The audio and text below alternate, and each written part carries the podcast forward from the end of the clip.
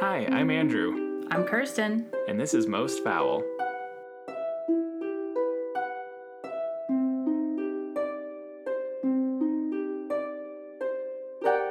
It's podcast record day. Yay! It's so nice to take a break and talk about some horrible things. Yeah, totally. I know I haven't had enough murder in my life in the last couple weeks without you. Yeah, I I feel a little guilty that uh, you've been swamped in work and pressure, and I'm coming to this hot off of uh, a week in Hawaii. It's okay, but I did purposely not go onto social at all because I just couldn't see. I could not look. I'm sorry. I had to look away. A real poster. Yeah, I I mean one Instagram feed post a day. That's Mm-hmm. all I will allow, and a maximum of five Instagram story segments a day that because feels I have standards. that feels reasonable to me. I think this is where the audience can hear that uh, we work in marketing Yeah. and social media posting and goals and metrics are a part of that. And I try to make sure if I'm going to post a feed post, it has to be of a certain quality level. Mm-hmm. And then I'm not going to do more than one a day. Yeah.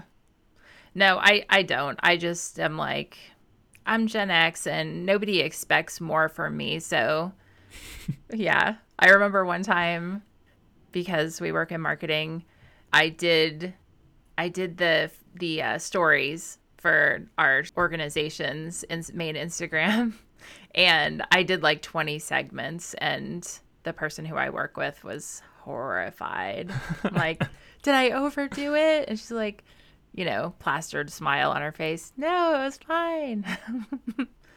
but, you know, I am what I am, as Popeye would say.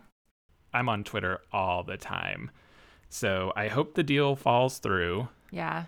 I hate that soy boy beta cuck, Elon Yeah. Musk. He's, uh, He's so pathetic, and all of these incel losers that worship him and are on I'm I'm a lot of them are bots, but a lot of them are real people. I, I mm-hmm. equate them with libertarians who just like would do anything to please their rich capitalism daddy. yeah, it's, it's such a weird phenomenon. And he is just so, ugh, weird. Not charismatic, No, that's what's so strange is ugly.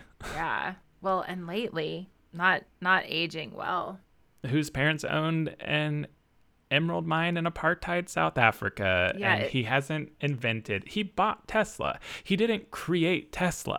Yeah, I know. It, it's just gross from start to finish. Yeah.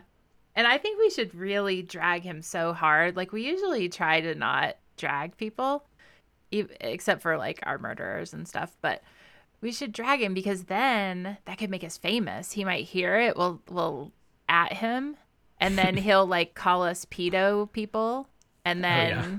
and then everybody will find out about our podcast. Which first of all, what he did to that man Yeah. absolutely unforgivable, unredeemable. Yeah. That is enough for me to never forgive or trust him. Yeah, Just he's, that one he's thing. canceled. He's canceled for life. Like, yeah. and then it's ugh, they just worship him. It is so nasty. I know it is nasty. It is nasty.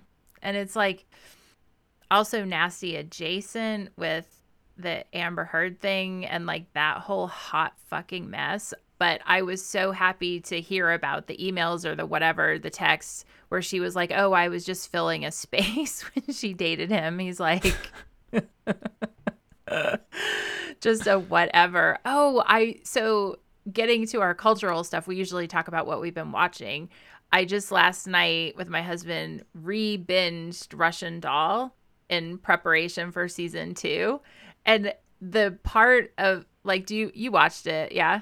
when I tell you that I rebinged season one of Russian Doll and then immediately binged season two of Oh. Russian Doll. Yeah, I'm ready. I'm ready to begin. So don't. I haven't even started season two. Don't say. Sweet then you- birthday, baby.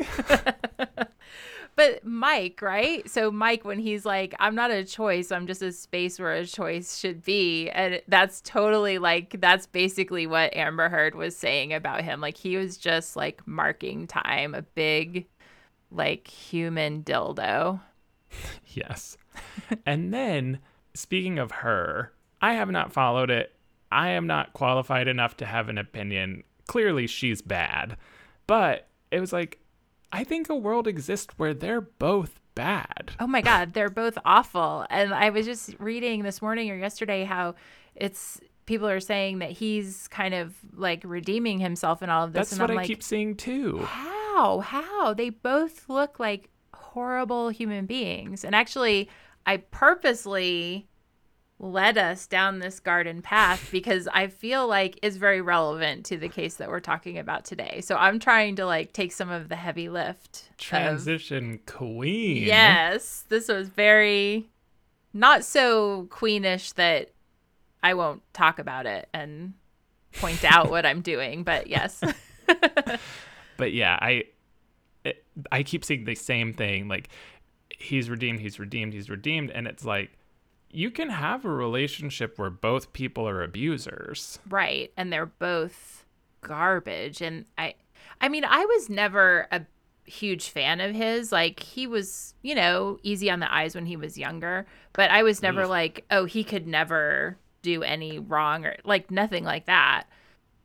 But she always gave me like vibes. And as someone who's like had their own mental health struggle and my own diagnoses like and considers myself to be an unqualified qualified psychiatrist i feel like you know i felt very vindicated when and obviously it was hit, someone testifying for him but said like she had some personality disorders. And I got that vibe off of her like from day 1 and I and I gave like my own kind of history only because sometimes it takes one to know one. Um and I'm not saying I'm like her in all the ways. I don't think I'm garbage but um there were things I recognized there and I saw right from the beginning. Again as you say it never made me think oh Johnny's a great guy. But I was like she has issues. Like that seemed pretty clear to me right from the jump. Yeah. And I mean, it's my soapbox to stand on mm-hmm. that one out of every 25 people is a sociopath, one out of every 100 people is a psychopath. Mm-hmm. And the book, The Sociopath Next Door, should be required reading because as people who have empathy, it is nearly impossible for us to understand people who don't. Right. Right. and we make excuses, we give the benefit of the doubt again and again because they are a different brained person. yeah. They do not live in the same emotional, empathetic world as us. Yeah. And so there's no way to actually understand. Right. Right. Right. And I think, especially with our podcast and true crime, like having a personality disorder doesn't make you a murderer, but there is a reverse of a lot of murderers do. Right. Right. For sure. And I think, you know, if you get the right combination of personality traits and then the right circumstances and you get in this kind of like combustible situation, then bad things often happen. hmm Yeah. And much like our case today, I mean, I didn't even put that together, but so similar. Yeah. And just right off the bat, and we've already talked about this in just our brief, but for the listener too, like like as we get into the crime, talking about the victim, it, it's not victim blaming. What happened to her is absolutely terrible, but I, we do, in fairness, have to talk about some of the details of her life that are less than savory, I guess. Yeah. Yeah, absolutely. I mean, a thousand percent. We never want to partake in victim blaming. And, you know, I think when we talk about a particular crime, we have to talk about the things that that led to it. And yeah, I mean, we want to be truthful, but I think there are a lot of similarities. And I think we can kind of point to some as we go through. And thankfully, that one seems like it's turning out differently. Um, Mm-hmm. But yeah, Oh, and one last piece, and this will come up again too, but just specifically about Johnny Depp and Amber Heard. They're actors. So, like, crying in a courtroom, I mean, I hate to be that cynical, but like, that's also a job skill that they have. right, right. Absolutely. So it yeah all this like like i keep seeing especially on twitter like clips and things that are like look at johnny depp's face in this moment and it like could all be very real but at the same time he is a star caliber actor or at Yeah. least he was Yeah. it, so it's like again i do not have the research my opinion is based on very little and i think it's that abuse happened possibly in both directions and they're both bad. Yep. I mean, it's basically like two not upstanding people who partook in a lot of drinking and drugs and had violent tendencies kind of came together and like yeah mess mess mess mess everywhere. But yeah johnny has not redeemed himself in my eyes. I mean it's hard to i've been low i've had you know relationships end just about as badly as it's possible short of the stories that we tell on our podcast and I've never talked about fucking someone's burnt corpse to make sure they're dead. I mean, like, what? That's, That's next a- level. a That's, normal thing you say to people that's next level. And if anything, I actually kind of liked Paul Bettany before this. and he's a great actor, but now I'm just like, bro, what? Like, I mean, there's like supporting your friends, and then there's like, dude, you need help, right? Like, Mhm. wow. Yeah. So, are we ready to jump into the case that we have on hand today? yes So, today we are talking about the murder of Bonnie Lee Bakley.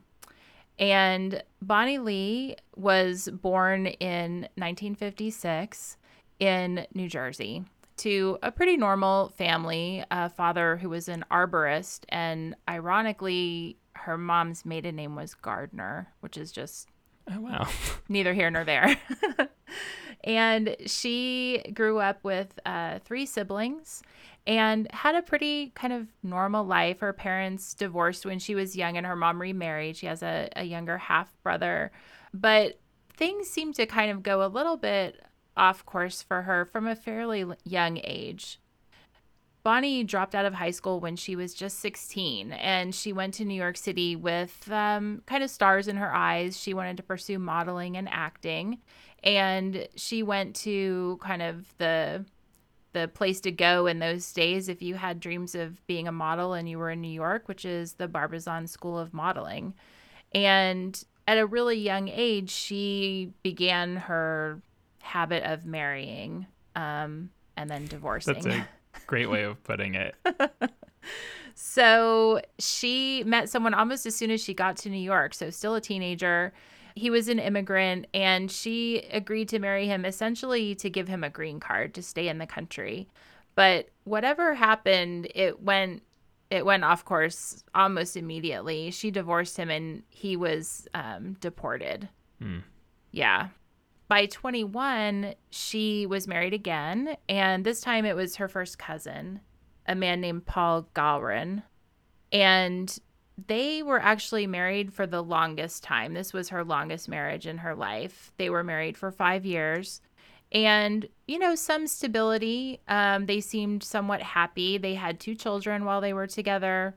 But Bonnie just had these big dreams. And being a housewife and a mom just didn't really fit into what she had in mind for herself. Hmm. So the couple divorced, and from what I could tell, she left the children with her ex husband to kind of go off and pursue this life that she wanted.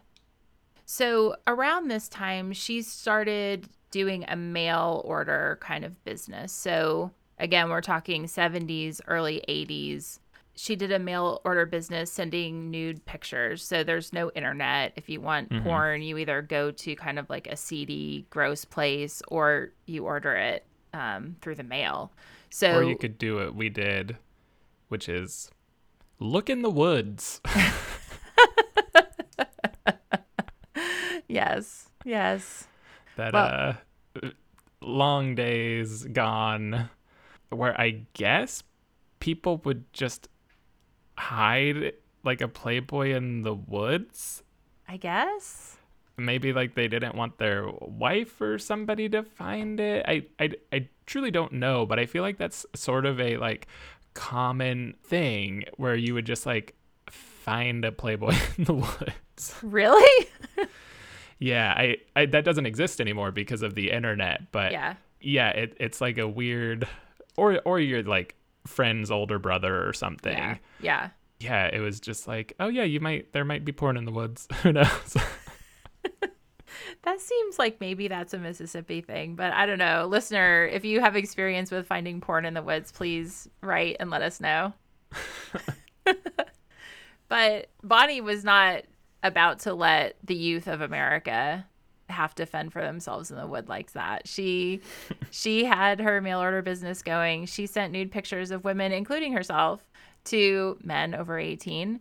And she also ran what are called lonely heart ads and I I don't know that younger people will know what that means. I mean, it's pretty self-explanatory, but that was kind of a thing then.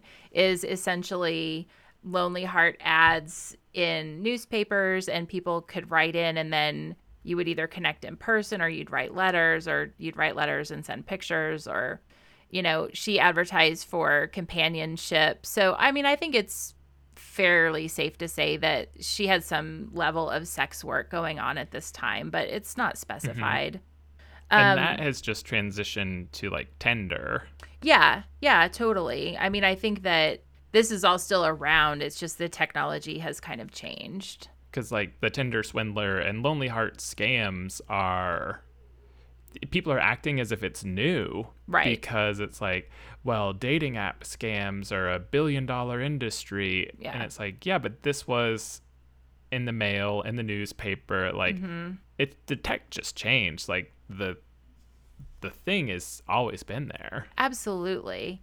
And I think, you know, there's a spectrum between the kind of, you know, dating for dinners kind of level and then to more involved companionship and then escorting. And you know I I don't know that she did proper escorting or anything like that but I think that was kind of an area that she felt comfortable with. Obviously she was an attractive young woman and mm-hmm. she used that to her advantage to kind of make her way in the city and in life at that time Eventually, her scams, though, really started bringing in money for her. And she bought several houses in Memphis, Tennessee, and one outside of Los Angeles.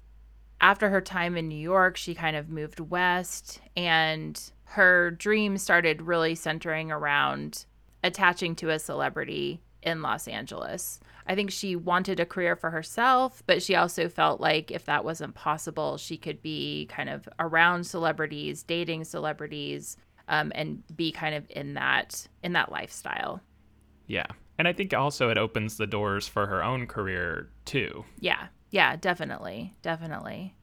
During all of this time, though, as she kind of moved westward, she continued doing her scams and various kind of um, low level illegal things. I think she did some check kiting and things like that. So mm-hmm. she had some run ins with the law. Again, very low level, some drug possession. She had fines, you know, sentenced to probation. She had a period of time when she was sentenced to work on a penal farm, which I didn't even know those were still things. I'm assuming this is in the South somewhere.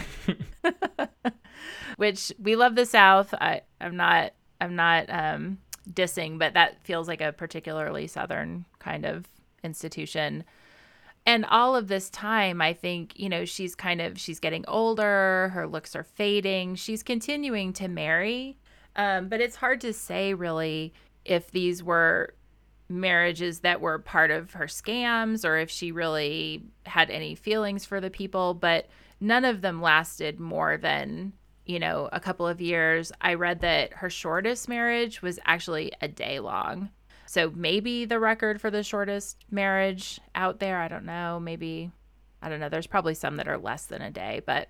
Yeah, was was Britney's Hers was like 50 hours. Yeah. I mean, I think you'd have to be like a very energetic kind of person to get married and annulled on the same day, just like logistically to go well, to. and in business hours. so there are some hurdles there, but yeah. So, you know, I think that it's just during this time her life was very unstable. It all the things that I read about her say though that she did care for her children and she continued to send money to her ex-husband for the children and care for them in that way, but she wasn't really a part of their lives day to day. As time went on though, she did develop something of an obsession with celebrities and with becoming part of celebrity culture. She had a a pretty decent history with kind of being obsessed with various celebrities dating different folks, kind of following people around, not to the level of stalking any one particular person, but she was quoted one time as saying, quote, being around celebrities, it makes you feel better than other people, end quote. Mm. So again, when we talk about people who have certain kind of mental issues, maybe personality disorders, um, it's like seems like something inside of her is missing here. You know, sh- some kind of void that she's trying to fill or trying to, you know, supplement. uh, You know, her Mhm. lacking self-image with, you know, Well, yeah, not to diagnose, but I wondered about like clinical narcissism, mm-hmm.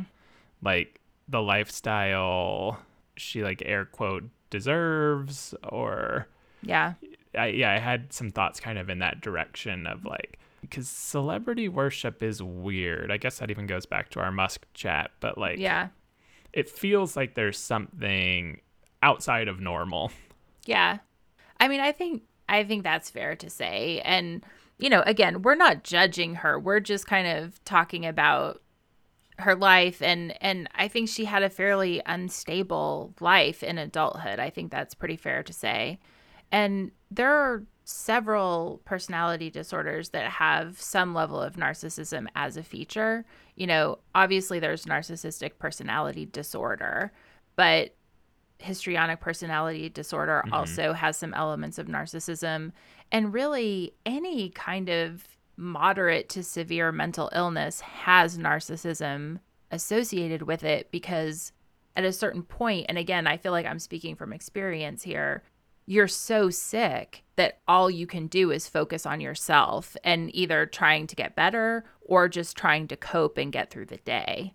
So mm-hmm. it, it's not even necessarily the kind of like malignant narcissism that we sometimes talk about, but it's just like a pathological self centeredness because, and it doesn't have to be coming from a place of like, I deserve the best or grandiosity. It can just simply be all of my energy and focus is on me because it kind of has to be, you know, because you're not able to kind of function at a certain level and that's kind of what I feel like is going on here. I mean, the celebrity obsession, on the one hand, is really easy to look at that and say, oh, she just wanted more for herself. But like, there seems to be a really kind of deep sadness is not the right word, but like void that it was covering. It doesn't seem to be coming from this place of like, she thinks she's better than everyone, but from a place of trying to like convince herself that she's even equal to anyone.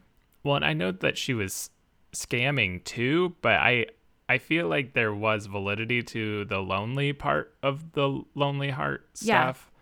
Like I then again, who knows? We don't know her, Mm-hmm. but I feel like probably was lonely even with all the marriages and Mhm. like trying to just figure out life.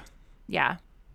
Yeah. And, you know, I think as I read through this, again, neither of us have met her. She's not alive to speak for herself now. But in reading this, I don't get the sense of someone who was scamming like for the enjoyment of scamming. You know, it really does have a whiff of like survival. And obviously, it's more than survival. She bought homes and she wanted to live in this lavish way. But I don't know, there's just something that really kind of reeks of desperation under all of it rather mm-hmm. than like, I'm a narcissist living my best life and I don't care who I hurt and I'm just loving life. Like, it doesn't, nothing I read about her really feels like that. Yeah. So, as she was in um, Los Angeles, she met a lot of celebrities. And I actually, as I'm reading this, I didn't know it was that easy to just meet celebrities wherever you go in LA. I've never lived there, but she began pursuing uh, Jerry Lee Lewis, the singer, in 1990. And famously she, married his cousin as well. Yeah.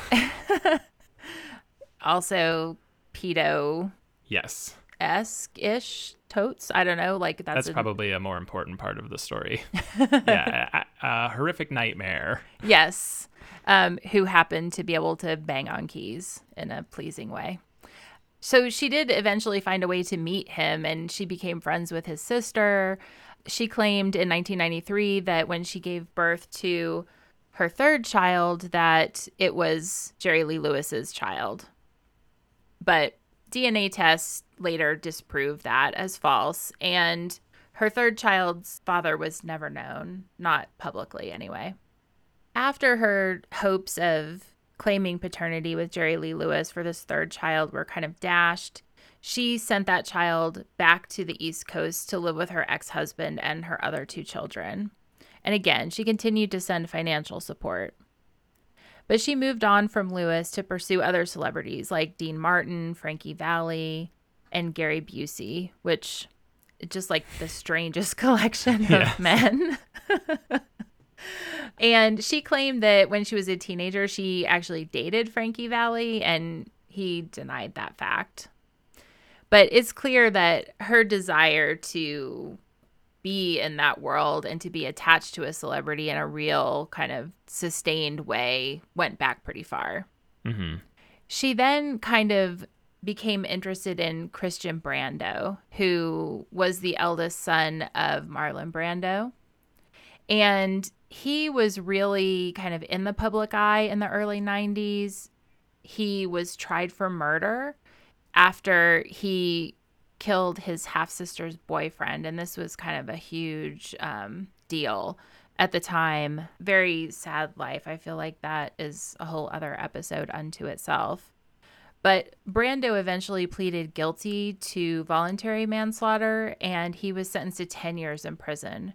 So while Christian Brando was in prison, Bakley essentially kind of started her mail order scam with him, her Lonely Hearts thing. She started writing to him in prison, sending him photos, and trying to make a connection there.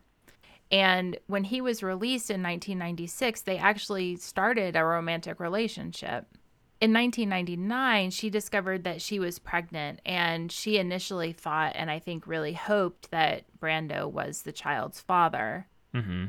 She gave birth to the child, and and she named that child Christian Shannon Brando.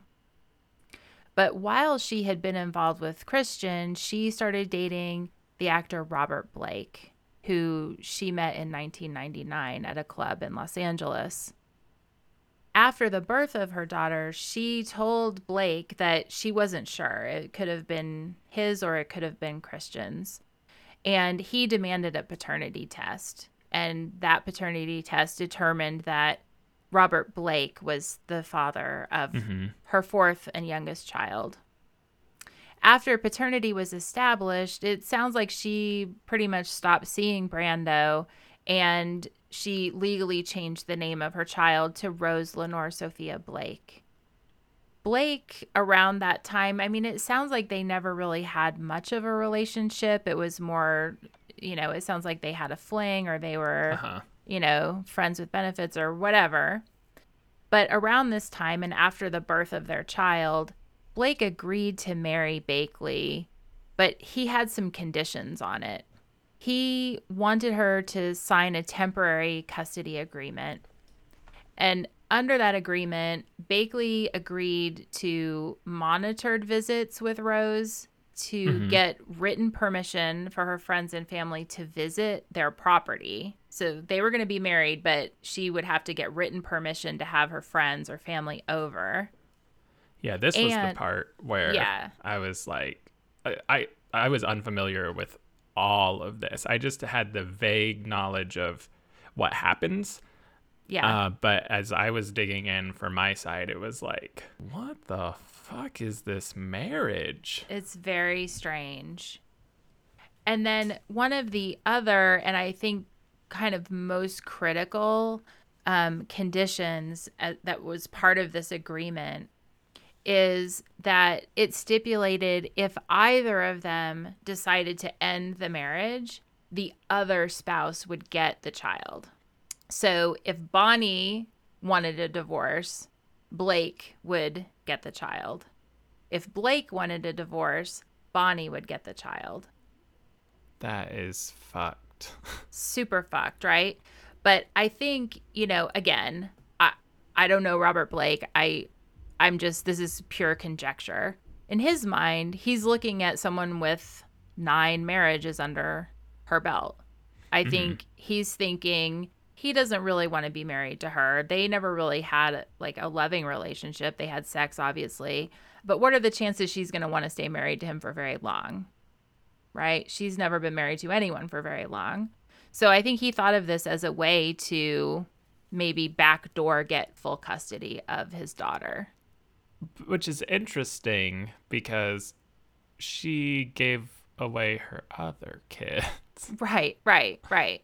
But again, her end game was to attach herself to him hmm and not let go. So she didn't want to mother the children that were born to non celebrity fathers, but perhaps her orientation to this one might be just a little bit different. Because I read it in a darker way, Mm. which was like, if I want out of this, you're not sticking me with the kid. Mm. So, like, you haven't kept any of your other children. And if we're in this relationship and I decide to end it, you're keeping that kid, not me. Which, again, I don't know these people. this is just conjecture. But I also read it with that lens of like, maybe he wasn't altruistic either. Oh, I don't think he was altruistic at all. I think we're just, you have one idea of how he was not thinking altruistically, and I have a different idea. but mine also has him coming from a pretty not altruistic place, which I think my my uh, conjecture is more correct. Only because in the end, all he did was trap himself with her. Because I want to be careful because these children are still alive and we don't know her. We're not victim blaming. But I think it's pretty clear that what she was trying to get out of the relationship was, you know, be celebrity adjacent, maybe use his contacts for her own career. You know, I don't think that she felt anything for him. And I don't think she didn't love her child, but I think it was different in this situation because the mm-hmm. child was kind of what cemented her to him and he she wanted him and what came with him. Again, conjecture, don't know her, don't know any of them. You're swaying me. Because And- if he has the child, she loses all access outside of like alimony. right. Like, but if she has the child, she is still connected and forced into his life. Mm-hmm. Yeah. And, and again, I don't think that he thought that she wouldn't be the first to fold. Hmm Right? I think he was betting on her saying saying, yeah, like let's get divorced. And, And I think he- it's fair to say it was a different time and there were different expectations of getting married when you have an unplanned child. Mm, Because it, I still just don't understand why. like the marriage doesn't seem to have been a real marriage from the beginning. I I think I mean so a couple things. One, it wasn't that different in terms of expectation of getting married. I think for him it might have been a little different because at that time he was already much older. So he is of an even earlier time. He's older than her. And but I think more than that, I think what was very different then versus now is when people didn't marry, the man basically had very little claim to a child. So I my what I think is he really cared about that child and wanted that child. And without marrying her, I think he realized he would have very little chance of ever getting full custody or hmm. even hanging on to shared custody. So yeah. that is that time was I think really different in that way. If a couple never married, the mom just kind of became the de facto parent. That makes um, sense. So I think that is kind of like the bigger shift. But I think what ended up happening is he couldn't divorce her. He he he locked himself in because again, I don't think he thought that she wouldn't seek yeah. a divorce, seek a divorce. I think he thought he knew how it would play out, but it didn't. I think so I mean, we'll we'll continue and and get to the crime, but I think that agreement was kind of the beginning that set the course for everything that came mm-hmm. after, I think. In my in my uh version of of events. So yeah, they had this weird agreement. She agreed to it, even though all the people in her life and her attorney actually advised against it. Everyone said this is a very lopsided agreement, but she she knew what she wanted, and she wanted yeah, to be yeah she wanted to be married to a Hollywood star. And you'll go into this, but you know the name right now doesn't mean all that much. But even in in 2005 or 2000 2001 it he wasn't you know much of a huge name but had a huge career mm-hmm.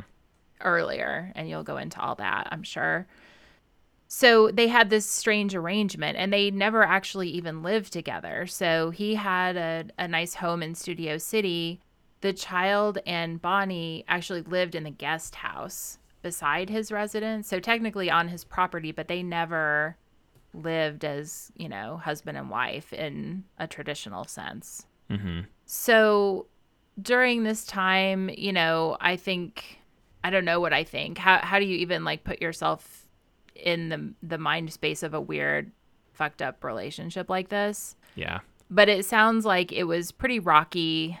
They fought, you know, he was distrustful. I think he knew about kind of her past he eventually hired a private investigator to find out more about her and i think he found more you know yeah. i think he probably knew she had been married a couple of times and dated around but i think after hiring this private investigator he found out about her scams and her various run-ins with the law and all of that i think that's when he fully understood what had transpired that she really didn't care too much for him as a human being and that mm-hmm it was pretty transactional.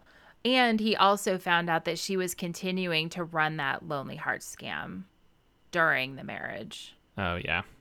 So, you know, again, I don't have any documentation or records or interviews of how this made him feel, but, you know, I, that's got to be pretty upsetting. And especially someone who does have a certain level of celebrity. We all know what celebrity gossip is like if people got wind of this you know and he's at an age at this point i think he was into his 60s that he's probably thinking about his legacy and what is this going to look like and you know we'll get more into it i don't think he's any kind of like pious person to hold up as a wonderful human being but i think up until this point he had had a pretty kind of standard life you know without scandal or whatever so you know I don't know how he took it. Probably not all that great, I would assume. So they had been married in November of 2000, and it didn't really take very long for everything to just really unravel. Mm-hmm. By early 2001, reports have them as very unhappy. But then the crime that all of this is leading to takes place in May of 2001. So, I mean, we're talking about six months after marriage. So, again, I don't have a detailed day to day timeline, but it went from a place where he thought that it wouldn't be a terrible idea to you know, become legally bonded to this person to Yeah. Things kind of really disintegrating. But on the evening of May 4th, 2001, Blake and Bakley went out to dinner. So things must have still been at least at a civil place. They went to dinner at a restaurant called Vitello's, which was in Studio City where they lived. And reports on the details of, of this vary a little bit, but they reportedly left the restaurant and walked to the car where they were parked around the block from the restaurant. And Robert Blake said later that he had forgotten a gun at the restaurant, which Also crazy. weird, crazy, yes, strange. And while he was in the restaurant or on his way to or from the restaurant, Bonnie was killed with a single gunshot wound to the head while she was sitting in the passenger seat of his car. Now, from here, it it just all kind of goes into the celebrity realm, right? Mm-hmm. This became a huge case immediately and there were lots of theories. He had, you know, a pretty strong alibi because he had gone back to the restaurant. But almost immediately, he came up as a suspect in kind of a murder for hire plot mm-hmm. that he maybe had his bodyguard involved or he hired someone else.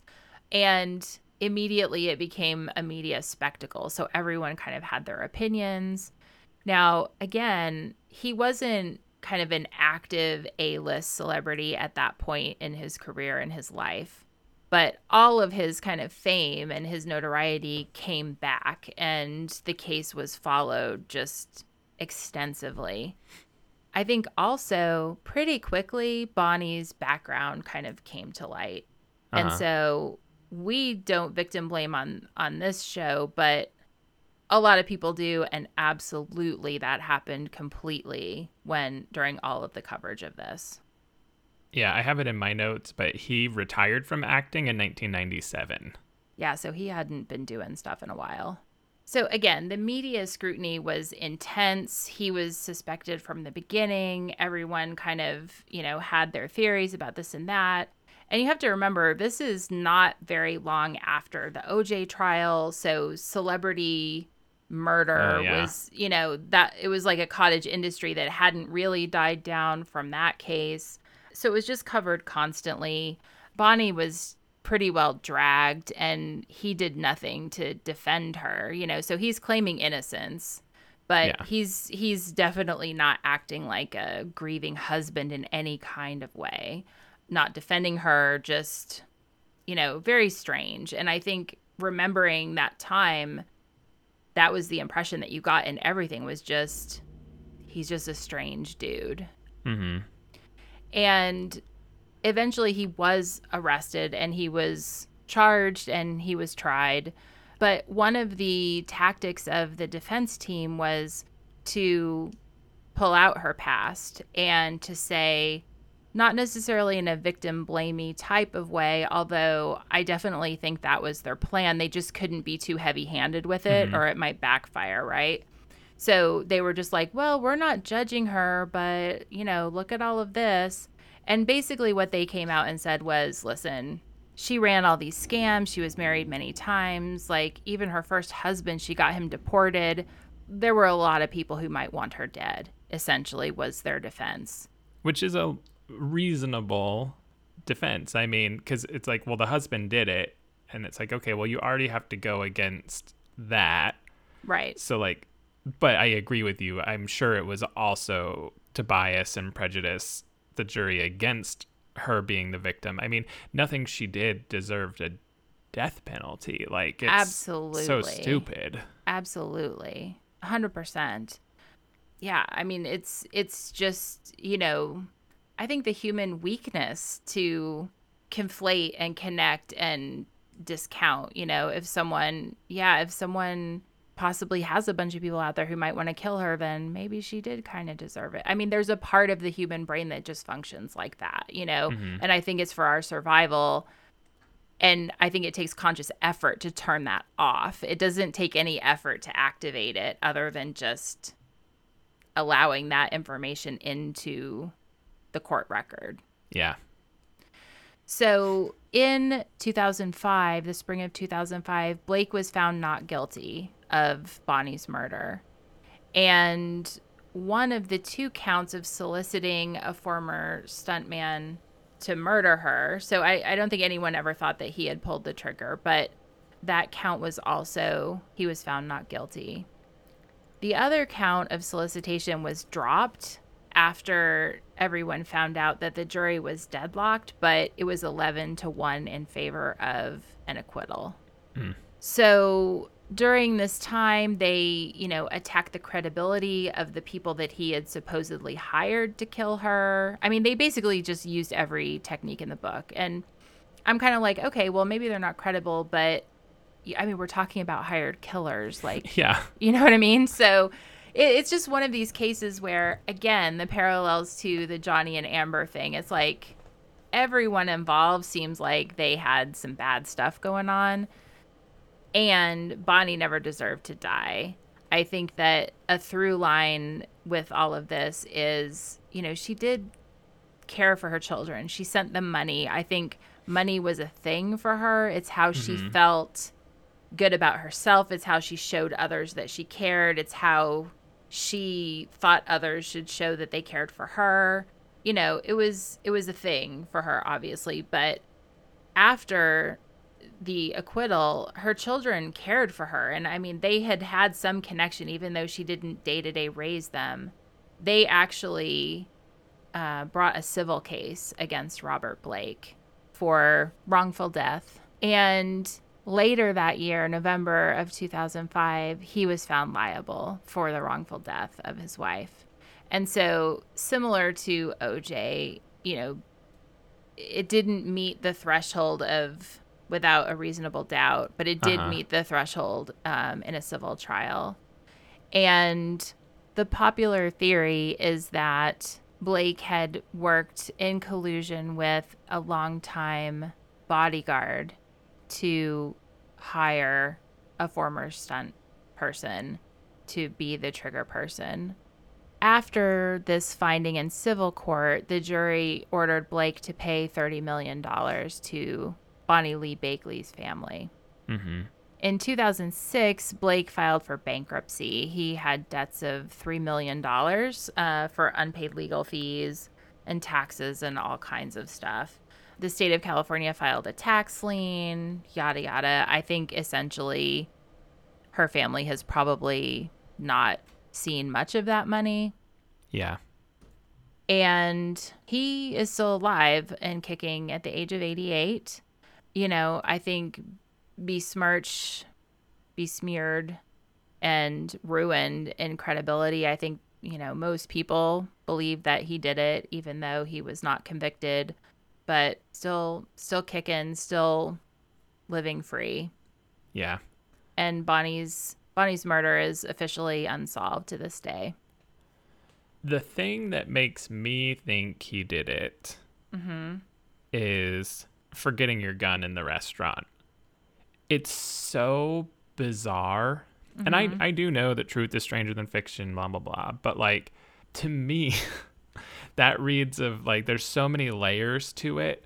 One, he carries a gun because he's afraid for his safety, the neighborhood. Mm-hmm. Like, it's setting already a story that it's dangerous out there and he's worried about their safety. Yeah. And then the other piece is, well, it can't be me because my gun was here and my gun wasn't used. We have direct proof of that.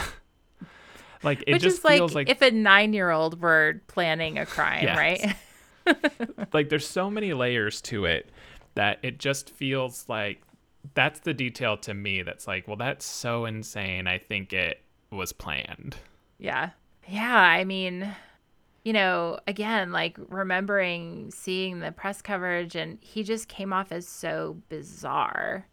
And I don't, I don't know that it, it wasn't like, it's like there was no framework to to say well look he doesn't even seem sad because it was just so bizarre from the start you yeah. know But to my mind, yeah, she scammed a bunch of people, but her scams were so low level. You know, it's not like she was scamming people out of a million dollars. I think it all accumulated to a lot over Mhm. time and in the aggregate.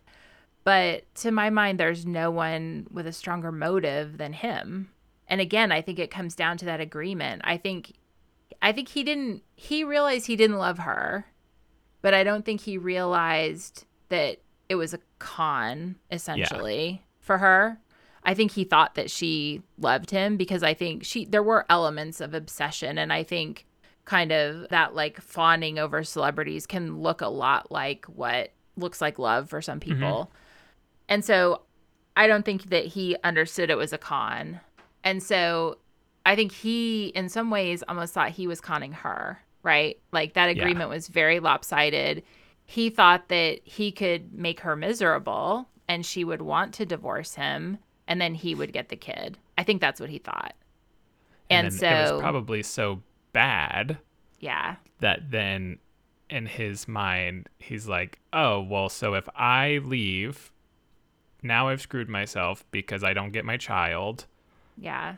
and I guess I need to have her killed." Yeah. So in his mind, the only way to leave and have his daughter was to have her killed. Which I mean is fucking nuts because it's like you're a celebrity. I'm sure you could find a lawyer who could fuck her in court and like Especially up with your PI and stuff, like all that evidence to besmirch her reputation yeah and the fact that she wasn't the caregiver to any of her other children. exactly. But I, I think he I don't think he's probably the smartest guy. Again, I agree with you about the choice of the gun instead of like I forgot my jacket or Well, and who takes their gun out at the table? I know. I mean, it's all so ridiculous. But I mean, I think that just speaks to one, his thinking of things as like staging a play, you know, because he's an Uh-huh. actor and he, you know, I think you re. You, so back in the day, he was like super famous.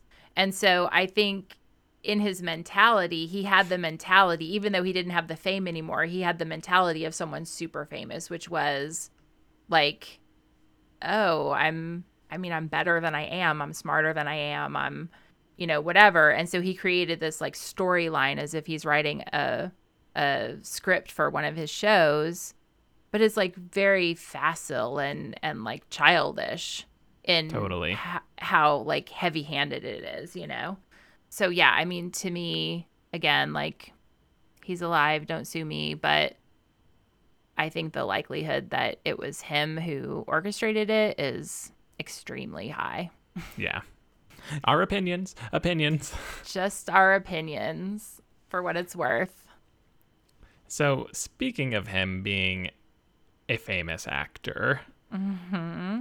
I also wasn't too familiar. I only knew about it from like the periphery of the case being on TV. I didn't know anything about him really.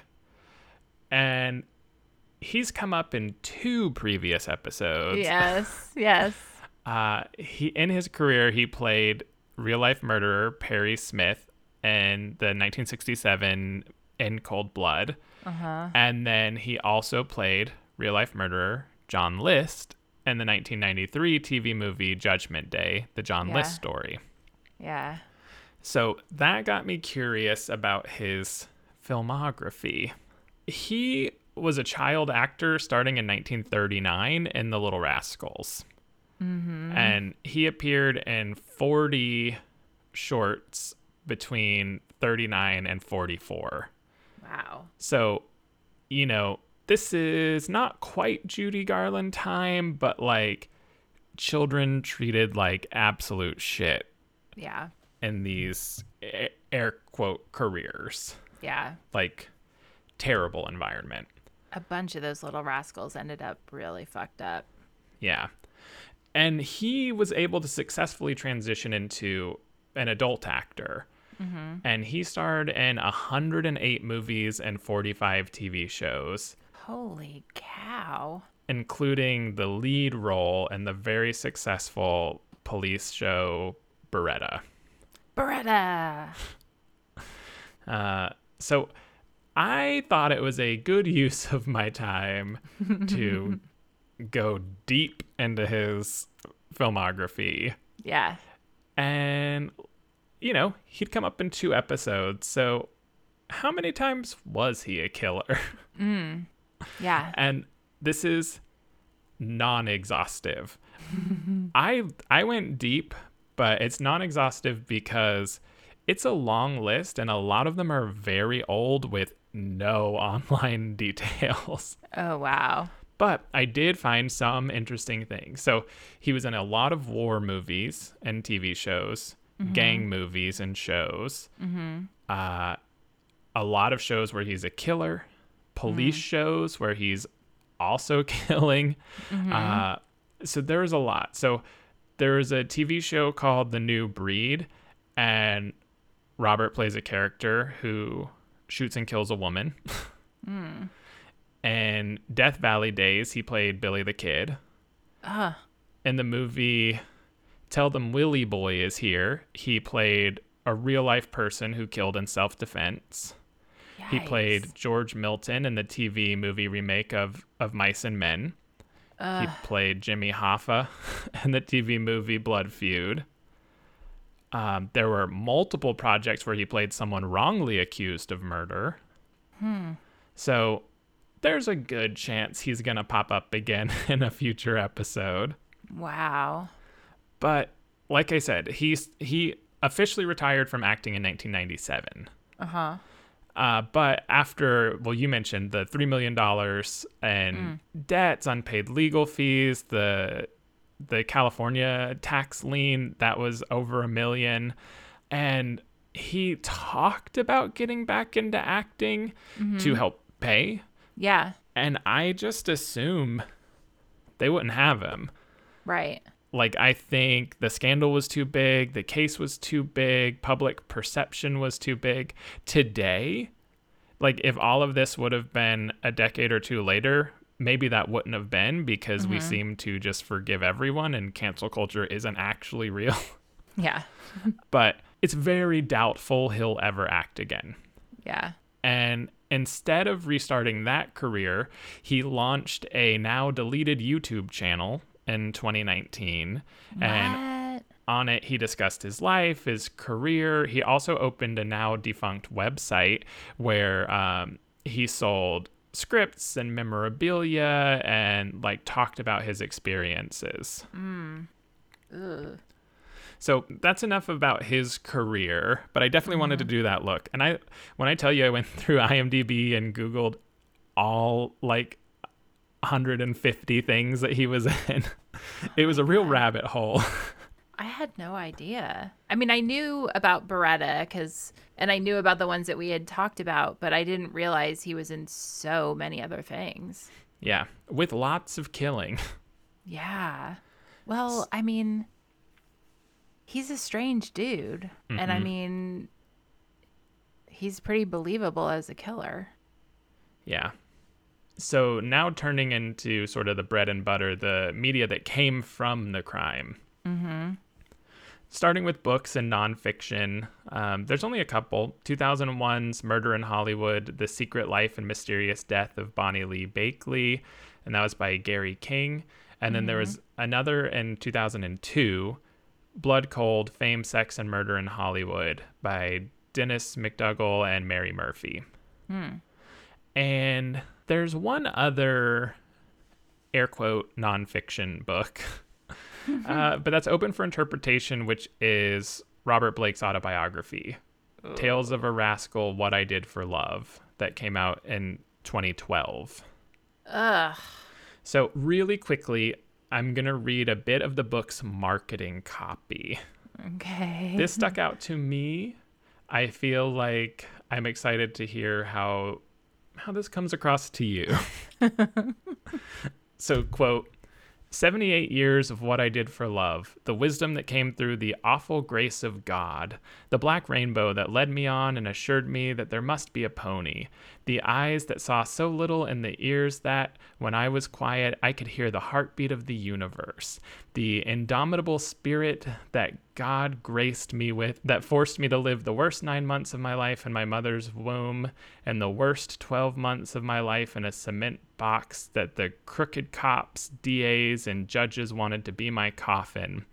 Through the acquittal of the murder charges, when the world saw me on cloud nine, it turned into a mushroom cloud.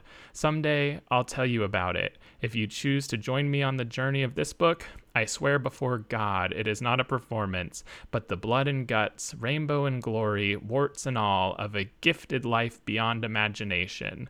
Not a coffee table book. Pool table? Yes. Lunch counter? Yes. From dancing for nickels to dancing in the clouds, from a murder rap to the high wire without a net. End quote. What the fuck? that sounds like something that was written by an AI, doesn't it? it's like it sounds human, but also word salad. It's crazy. It's gross. it gave me the creeps. that is so fucking bizarre. Yes. I, like we threw around the term narcissist uh, talking about Bonnie like I, am not trying yeah. to hold back like yeah Robert yeah. Blake is fucked up agreed agreed oh my god and also I mean I've heard celebrities say this but they I've heard more than one say this or something to this effect that basically like you mature to the age when you reach fame and mm-hmm. then you stop and like I mean he was like 8. I mean he there's something about his psychology and and like behavior that feels childlike, doesn't it? Yes. Well, and ooh, okay. I gotta have no identifying details. I knew a person mm-hmm. that was a child prodigy mm-hmm. who could also be an extremely unlikable person. Are you talking and, about me?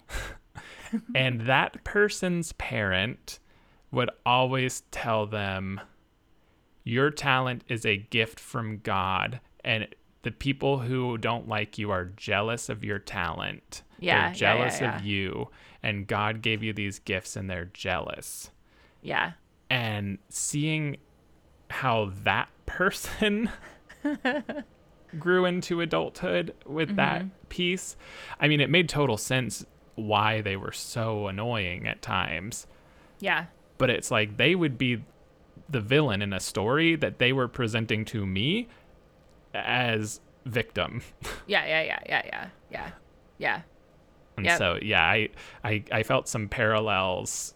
Yeah. To that person from my life. yeah, yeah. Ugh, yikes. Yeah, I'm glad you also thought it was gross. it's like, what if you're like, oh, that's beautiful. I feel so touched. I've changed my mind about him. So, staying in the nonfiction, uh, Barbara Walters Presents American Scandal covered the case in 2015. Mm. The next year, it was featured in the docuseries Most Shocking Moments in Entertainment. And in 2019, it was featured in Hollywood Homicide Uncovered.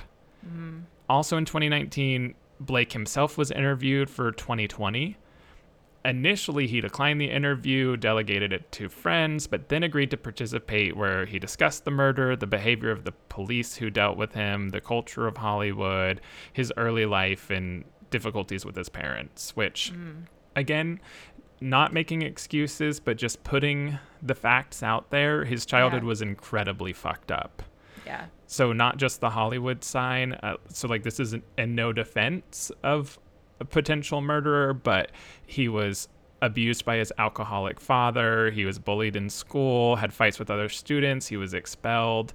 He states that he was physically and sexually abused by both of his parents growing up mm-hmm. and uh, was frequently locked in the closet and forced to eat off of the floor as punishment.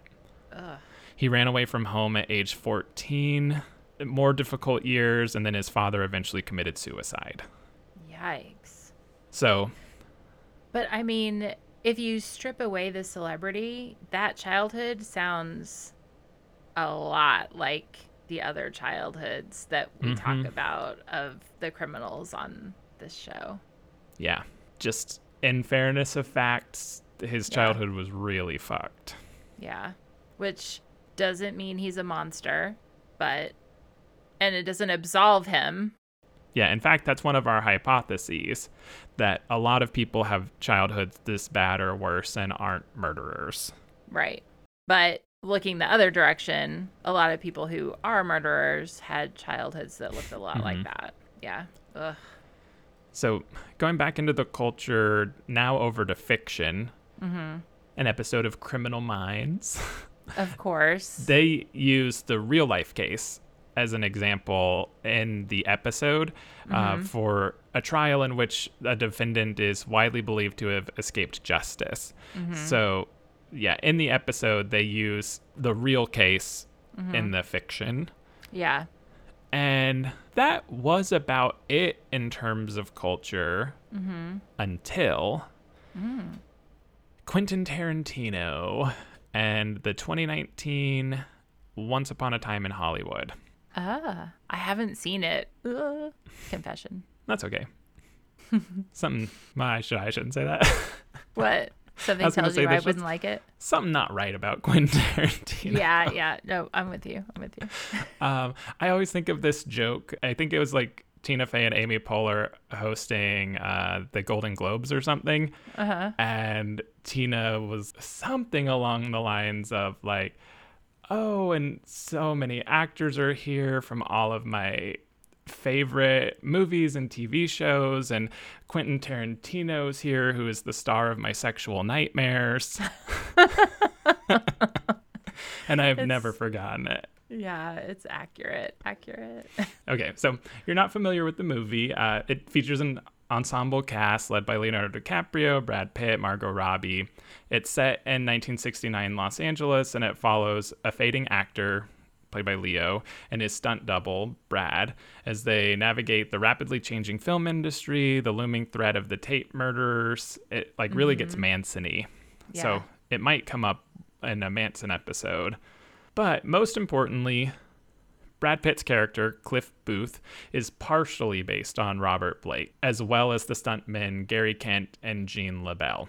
Hmm. And throughout the movie, there's a running theme slash kind of gross joke where that character might have killed his wife and gotten away with it. Ugh. So the connection to Blake, like it was a loose connection that got mm-hmm. much deeper with Tarantino's 2021 debut novel, Once Upon a Time in Hollywood, a novel, Ah. which is partially dedicated to none other than Robert Blake. What? There's a lot of old actors that he dedicated the book to, but Blake is like one of the six. Did any of the others kill their wife? No. And in the novel, it's confirmed. Allegedly. Yeah, the novel actually confirms that Cliff Booth did in fact kill his wife as well as three other people. So it, like in the movie it's never answered, but in the book he like confirms that that happened. Hmm. So the book and the movie huge successes. Yeah. The film premiered in the 2019 Cannes Film Festival and it was theatrically released in the US in July of that year and in the UK in August. Hmm. It grossed 374 million worldwide and received praise from critics for the direction and screenplay, the performances, especially DiCaprio and Pitt, uh, cinematography, soundtrack, sound design, costume design.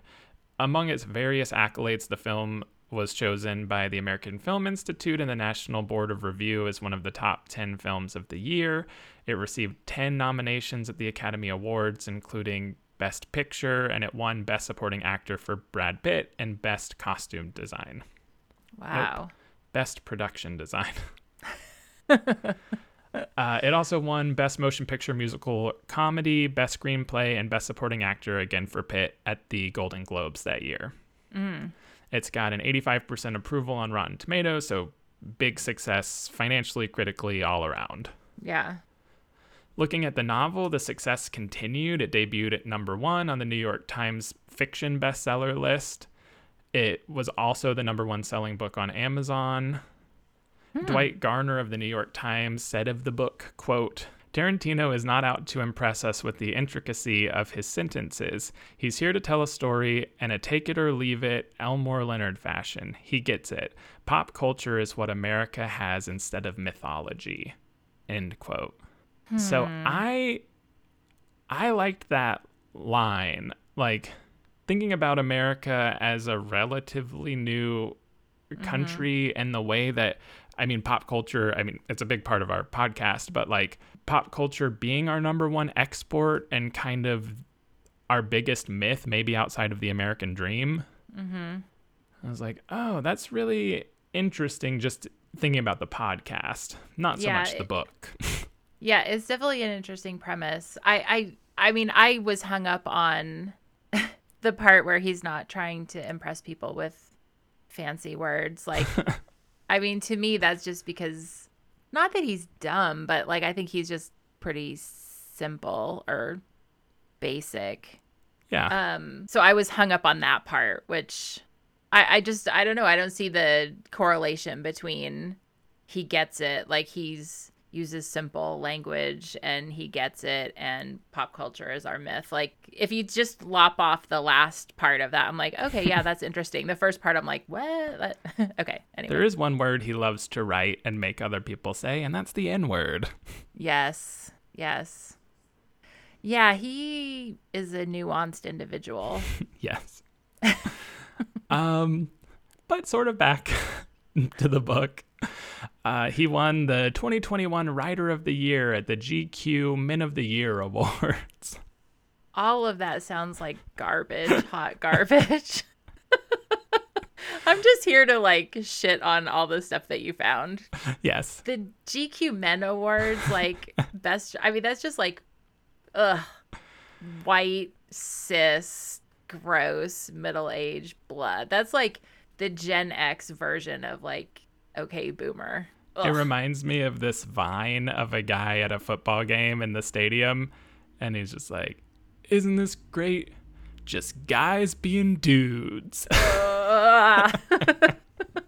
That's how I feel about the GQ Men of the Year. Yeah. Yuck, yuck, yuck. But Tarantino is obsessed. He has already written and plans to publish a second novel connected to Once Upon a Time in Hollywood, which features more stories from Cliff Booth and Rick Dalton, the main characters. In June of last year, Tarantino also announced that he plans to produce a stage adaptation of Once Upon a Time in Hollywood, which he's already written. And there's more. What? An extended cut of the film is currently in the works, and he's interested in creating a TV series based on the fictional TV show in the movie called Bounty Law and he's already written five 30 minute episodes of that fictional show and plans to write three more. And he's also planning on directing all of the episodes himself. He doesn't know who's going to play the lead character, but in an interview did add that he'd be happy if Leonardo DiCaprio was interested. Weird. so, yeah, that's a, a, weird cinematic universe that is. It really ugh. is. It really is. And Leonardo DiCaprio is the reason why I didn't see that movie. Like, I don't love Brad Pitt, but like, whatever. But I just cannot take Leo. so maybe you'll get a TV show of him too. Ugh. So now I feel like I have to watch the sh- the movie at least. It's interesting. If you watch it, we can have a discussion of. I felt like there was some real fucked up stuff in it that now I just really want to talk to you about. But if you ever watch it, they're for sure spoilers. Okay, I'll okay, I'll watch it. It's on my list. I will watch it and we can discuss. And okay. I'll actually do it. Unlike when you tell me you'll watch something and then you don't. I mean, I've still got the rest of my life to watch it. I, I'm not getting any younger, Andrew. so, just very lastly, because there wasn't a lot of culture around this. Um, I mean, there was like huge culture. It's just yeah not like a, a large quantity. It was just yeah. some big stuff.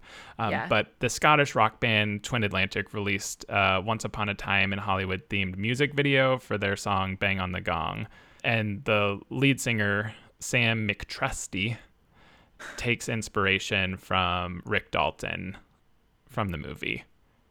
And you can hear that on our Spotify playlist. Yeah, so interesting. So there you have it, the small but mighty pop culture legacy of this bizarre case. And even 20 years after the murder, like you said, a lot of people believe he's guilty, but it's not 100%. I mean, it's still divided.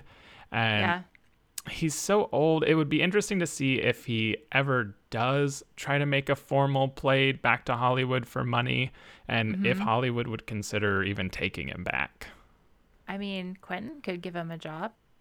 Yeah, he loves him. Dedicated that book to him. wow. So weird. So strange. And yeah, it's just, it is really sad. It's a sad case. I mean, but again, I think it's one of these things where, you know, two people with, you know, two complicated people with problems of their own come together and, you know, the problems magna- are magnified. Totally. Yeah. Ugh. Well, very interesting. And it'll be interesting to see when or if he pops up again. Yeah. Yeah, definitely. Ugh. All right, I'm going to watch that movie. It's on my list. Okay. Well, listeners, as always, we appreciate the hell out of you. Absolutely. Goodbye. Bye bye. Never miss a foul detail. Follow us at Most Foul Pod on Instagram, Facebook, and Twitter, and subscribe to the show wherever you listen to podcasts. This has been a Facts from Janet production.